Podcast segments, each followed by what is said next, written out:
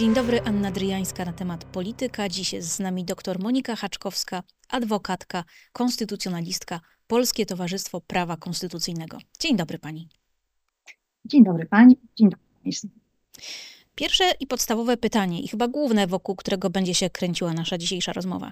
Kiedy powstanie nowy rząd? Powiem tak, trudno ustalić to y, i wskazać konkretną datę z uwagi na to, że y, terminy konstytucyjne y, przewidujące utworzenie rządu są tak określone, że tak na dobrą sprawę w najgorszym wariancie rząd będziemy mogli poznać w drugiej połowie stycznia. Zaraz, zaraz, zaraz. Druga połowa stycznia, pani tak na serio? E, tak, dlatego że y, krok po kroku, jeżeli weźmiemy pod uwagę, że w ciągu 30 dni od y, dnia wyborów, czyli 15 października, powinno nastąpić zwołanie pierwszego posiedzenia Sejmu. Czyli do 14 listopada. To jest oczywiście obowiązek prezydenta. To ten termin może nam się wydłużyć aż do 14 listopada. Y, to oznacza, że dopiero y, na tym y, pierwszym posiedzeniu Sejmu prezes Rady Ministrów składa dymisję dotychczasowego rządu i od tego też dnia liczy się dzień, w którym prezydent desygnuje prezesa Rady Ministrów i powierza mu misję tworzenia nowego rządu. Czy Dlatego mogę pani przerwać? Jeżeli, Czyli ten pierwszy etap może zakończyć się, yy, to znaczy może maksymalnie odbyć się 14 listopada, to pierwsze posiedzenie Sejmu, bo miesiąc od 15 października wypada 14 listopada, tak? I mówi pan na pierwszym posiedzeniu Sejmu dopiero e, może się coś e, wydarzyć, zadziać. Natomiast oczywiście to jest termin maksymalny. Może być też tak, że pan prezydent zwoła to pierwsze posiedzenie Sejmu wcześniej. Natomiast jeżeli mm, mówimy o tym najpóźniej, najpóźniejszym wariancie, to, to musimy mieć go z tyłu głowy, bym powiedziała, tak, żeby, żeby nie było potem zaskoczenia, a dlaczego? Nie, to są konstytucyjne terminy i e, z tych terminów oczywiście głowa państwa może skorzystać. I tu pojawia się moje e, kolejne pytanie, bo wspomina pani, że najpóźniej tego 14 e, listopada dotychczasowy premier, czyli to byłby premier Morawiecki, składa dymisję swoją i gabinetu, co za tym idzie, i prezydent desygnuje nowego premiera. Co to znaczy desygnuje? To znaczy znaczy, że ten ktoś wskazany przez prezydenta jest od teraz premierem, czy jest kandydatem na premiera? Jest osobą, którą, której prezydent powierza misję utworzenia rządu.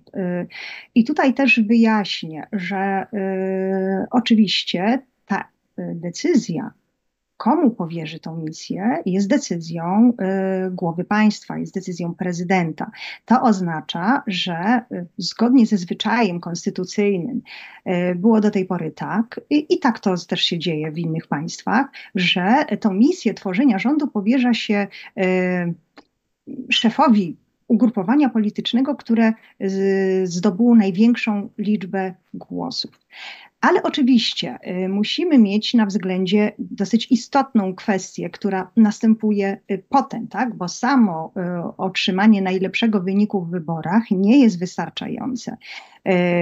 Taki szef ugrupowania mm, politycznego, które zdobyło największą liczbę mandatów, musi potem uzyskać wotum zaufania w Sejmie. I e, tu dochodzimy jakby do istoty całego e, problemu. Zatem odpowiadając na Pani i Państwa pytanie, istotnie jest tak, że prezydent e, w tym pierwszym kroku może powierzyć misję tworzenia rządu przewodniczącemu, prezesowi partii albo osoby przez niego wskazanej, partii politycznej, która uzyskała w wyborach parlamentarnych największą liczbę głosów ale prezydent musi się liczyć również z tym, że czy takie ugrupowanie polityczne uzyska potem wotum zaufania Sejmu, które musi być wyrażone bezwzględną większością głosów w obecności przynajmniej połowy ustawowej liczby posłów. Pozwolę to sobie przetłumaczyć na wersję z, z, nazwiskami. Proszę mnie nie poprawić, jeżeli się pomylę. Czyli prezydent Duda y, może wskazać na premiera, desygnować na premiera kogokolwiek, kto, kto spełnia warunki formalne, dowolnego, do, dorosłego obywatela Polski niepozbawionego praw publicznych. Natomiast zwyczaj wymagał dotąd, żeby był to szef zwycięskiego ugrupowania, czyli w tym przypadku byłby to Jarosław Kaczyński, prezes Prawa i Sprawiedliwości. Natomiast w tych szczególnych okolicznościach, które są teraz, prezydent powinien brać pod uwagę, że zjednoczeni demokraci takiemu premierowi i jego rządowi nie dadzą po prostu y, wotum zaufania i powiedzą w ten sposób: nie chcemy tego premiera, nie chcemy tego rządu. Y, tak, istotnie tak to y, wygląda, ale tak jak powiedziałam, do tej pory zwyczajem konstytucyjnym, zwyczajem parlamentarnym było tak, że powierza się tą misję tworzenia rządu osobie, która stała na czele ugrupowania politycznego, które zdobyło największą liczbę mandatów. Ale oczywiście y, to jest pierwszy krok. To jest pierwszy krok, bo tak jak wspomniałam i tak jak odpowiadając na y, pytanie pani redaktor, y, to desygnowanie polega na tym, że powierza się misję tworzenia rządu, Potem jeszcze ten desygnowany, nominowany e, premier, kandydat na premiera, musi wskazać skład e, swojego e, gabinetu.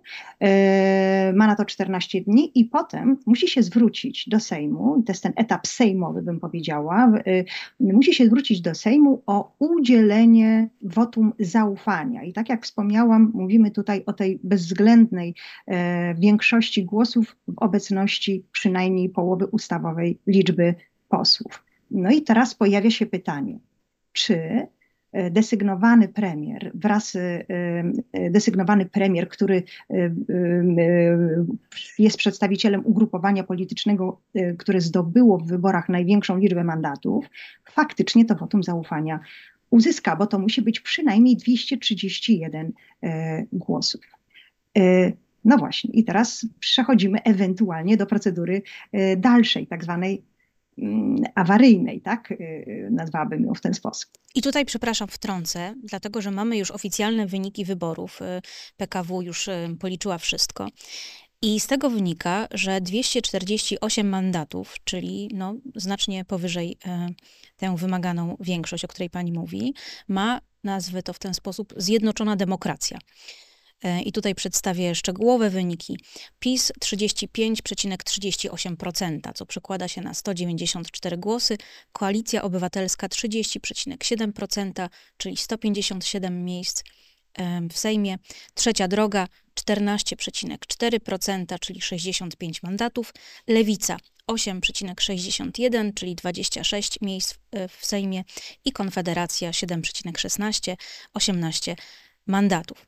Czyli w tym układzie mm, pre, prezydent najpóźniej list, na 14 listopada zwołuje posiedzenie Sejmu i na przykład mówi tym starym zwyczajem sejmowym konstytucyjnym, no to w takim razie szef zwycięskiego ugrupowania Jarosław Kaczyński otrzymuje misję utworzenia rządu. Jarosław Kaczyński ma 14 dni na to, żeby skompletować sobie gabinet ministrów i po tych 14 dniach poddać e, ich, poddać ten swój gabinet głosowaniu w Sejmie, gdzie potrzebuje 231 głosów, ale wszystko wskazuje na to, ich nie dostanie, bo 248 ma zjednoczona demokracja, a głosów jest 460 e, w sumie. I wtedy, powiedzmy, że tak, tak by się to rozwinęło, e, nie dostaje tego wotum zaufania. I co wtedy? I wtedy przechodzimy do pierwszej e, procedury awaryjnej, tak to się określa e, potocznie. E, oznacza to, że skoro mm, Sejm nie udzielił wotum zaufania wskazanemu przez głowę państwa i desygnowanemu e, premierowi, to w takim razie Sejm e, ma inicjatywę zarówno do wskazania kandydata na e, prezesa Rady Ministrów i powierzenia temu kandydatowi misji tworzenia rządu. I procedura różni się właściwie tym, że, mm, że oczywiście jeżeli Sejm wskazuje takiego kandydata, to również musi udzielić E, temu kandydatowi i zaproponowanemu składowi jego rządu i po wygłoszeniu przez tego kandydata expose wotum zaufania, tak samo bezwzględną większością głosów w obecności przynajmniej połowy ustawowej liczby posłów. Jeżeli ten etap postępowania w ramach tworzenia rządu zakończy się sukcesem, czyli wskazany przez Sejm kandydat na prezesa Rady Ministrów i zaproponowany przez niego skład rządu uzyska poparcie ze strony Sejmu, oczywiście, tak jak powiedziałam, to wotum zaufania musi być wyrażone bezwzględną większością głosów w obecności połowy ustawowej liczby posłów, to prezydent już nie ma właściwie tutaj żadnego innego manewru, żadnego kroku do wykonania, jedynie musi tutaj odebrać przysięgę i faktycznie mamy już rząd. Mhm. E, no dobrze, ale wspominała Pani, że to jest pierwsza procedura awaryjna. To sugeruje, że są następne. Co to za procedury? Tak, ostatniej jest jeszcze jedna procedura awaryjna przewidziana w Konstytucji. Mm, e, I tutaj, zanim odpowiem szczegółowo na to pytanie, to chciałam zwrócić uwagę na jedną rzecz. W momencie, kiedy były przygotowywane, e, była praca Komisji Konstytucyjnej Zgromadzenia Narodowego nad tekstem Konstytucji, zastanawiano się, czy, czy jest sens w ogóle tworzenia takich procedur awaryjnych. Po co, skoro, y, skoro prezydent może wskazać y, w, w tym pierwszym kroku, a potem ewentualnie Sejm y, i, i, i wyłonić takiego prezesa Rady Ministrów? ale właśnie uznano, że, że musi być jeszcze jakiś dodatkowy wentyl bezpieczeństwa, czy jakiś bezpiecznik, bo co w sytuacji, kiedy nawet zaproponowany przez Sejm, przy na przykład dużym rozdrobnieniu partii politycznych w Sejmie, wskazany przez Sejm kandydat również nie uzyskałby e, tej bezwzględnej większości e, głosów. E, stąd też w artykule 155 Konstytucji przewidziana jest druga procedura zapasowa czy awaryjna, można by ją by tak nazwać. Na czym ona polega? Polega ona na tym, że misja tworzenia rządu z powrotem, czyli ta, ta inicjatywa tworzenia rządu i desygnowania prezesa Rady Ministrów z powrotem wraca do prezydenta. Co to oznacza? Że prezydent, podobnie jak w tej pierwszej procedurze, może wskazać tę samą osobę, a może wskazać inną osobę, ale tak jak powiedziałam, to w gestii prezydenta będzie desygnowanie prezesa Rady Ministrów i, ym, i ym, ym, przyjęcie tego składu zaproponowanego przez y, takiego kandydata.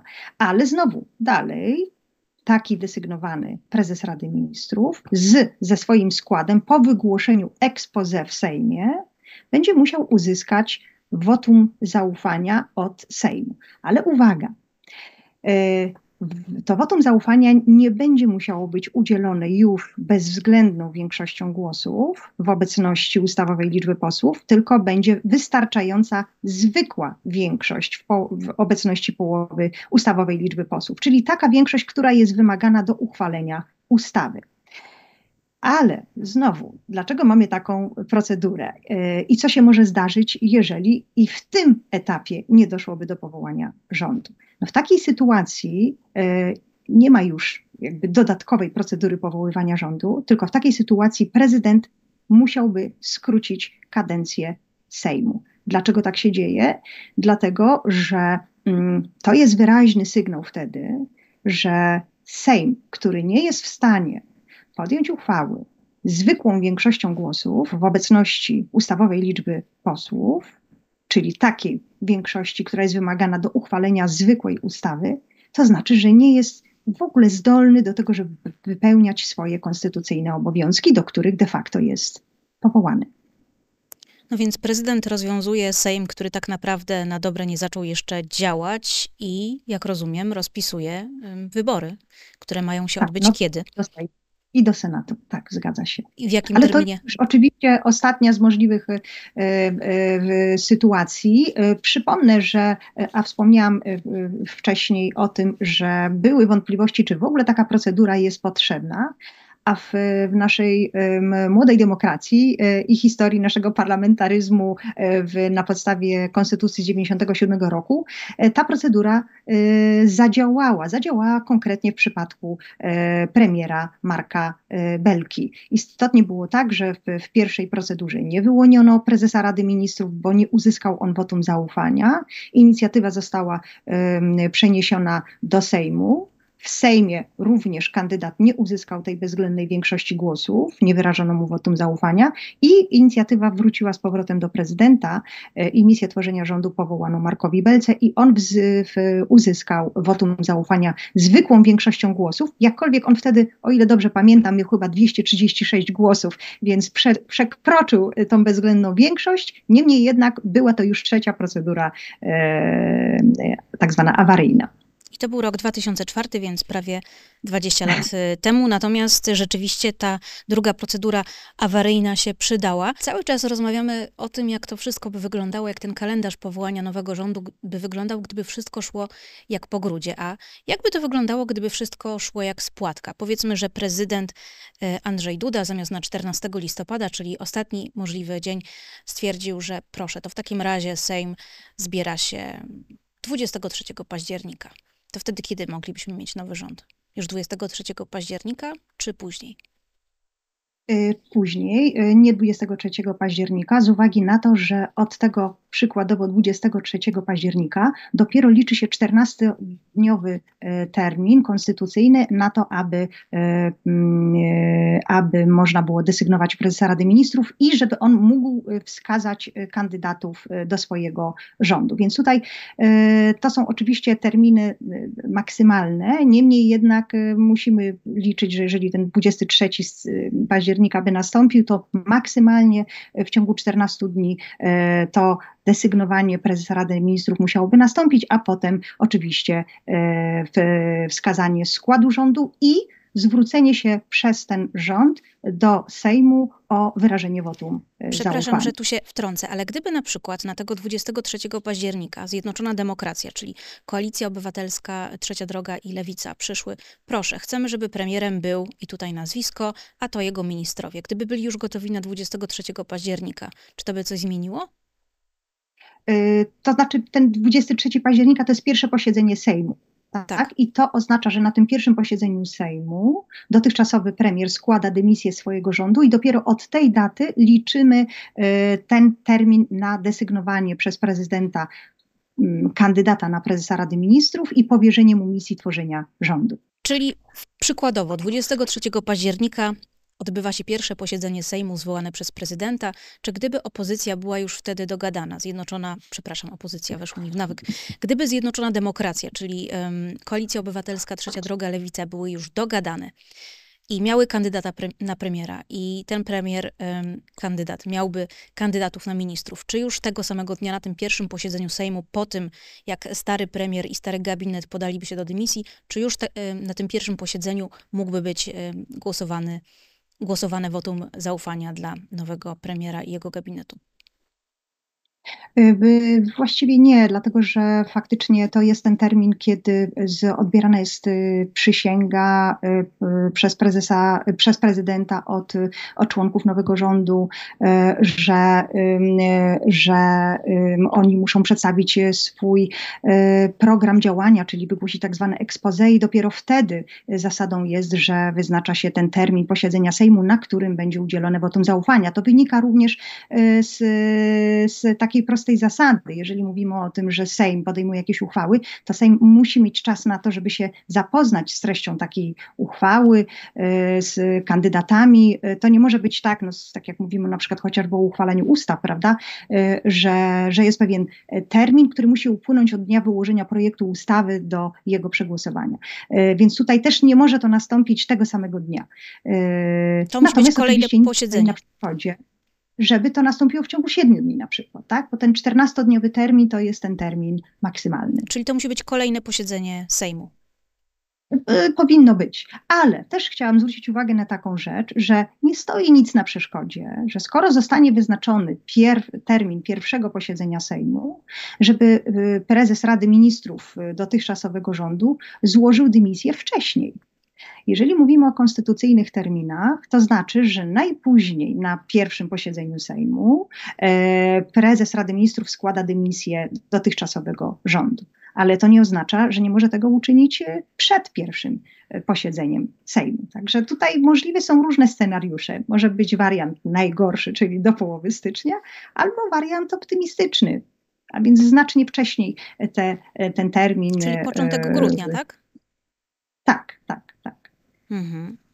Okej, i teraz chciałabym panią zapytać o słowa prezydenckiej minister Małgorzaty Paprockiej, która wystąpiła dzisiaj w trzecim programie Polskiego Radia. Chciałabym panią zapytać o to, jak pani interpretuje jej słowa, bo ona powiedziała coś takiego. mm, Wszystko wskazuje na to, że do powołania rządu dojdzie w pierwszym lub w drugim kroku. Co to pani mówi jako konstytucjonalistce? E, To znaczy, że mogę się spodziewać, w pierwszym kroku e, będzie to ta procedura podstawowa, o której mówiliśmy, że prezydent powierzy e, misję tworzenia rządu ugrupowaniom, które uzyskało największą liczbę mandatów. Zatem będzie to Prawo i Sprawiedliwość. E, I prawdopodobnie zakłada się, o, czym mówiliśmy już wcześniej, e, że to ugrupowanie nie uzyska e, wotum zaufania wyrażonego bezwzględną większością głosów i wtedy w tym drugim kroku przejdzie inicjatywa do Sejmu i dopiero wówczas nastąpi powołanie rządu. Tak odczytuję słowa pani minister Paprockiej. I druga wypowiedź, która mnie zastanowiła, ale może niesłusznie. Pani minister Paprocka mówi: według, według mnie, i tutaj cytat, sytuacja jest skomplikowana i wymaga zastanowienia, przeanalizowania przez prezydenta. Czy rzeczywiście ta powyborcza sytuacja, ten rozkład mandatów, to wszystko, co się teraz dzieje, jest tak skomplikowane? E, Czy, pa, czy według Pani sytuacja rzeczywiście jest e, trudna? A może nie jest?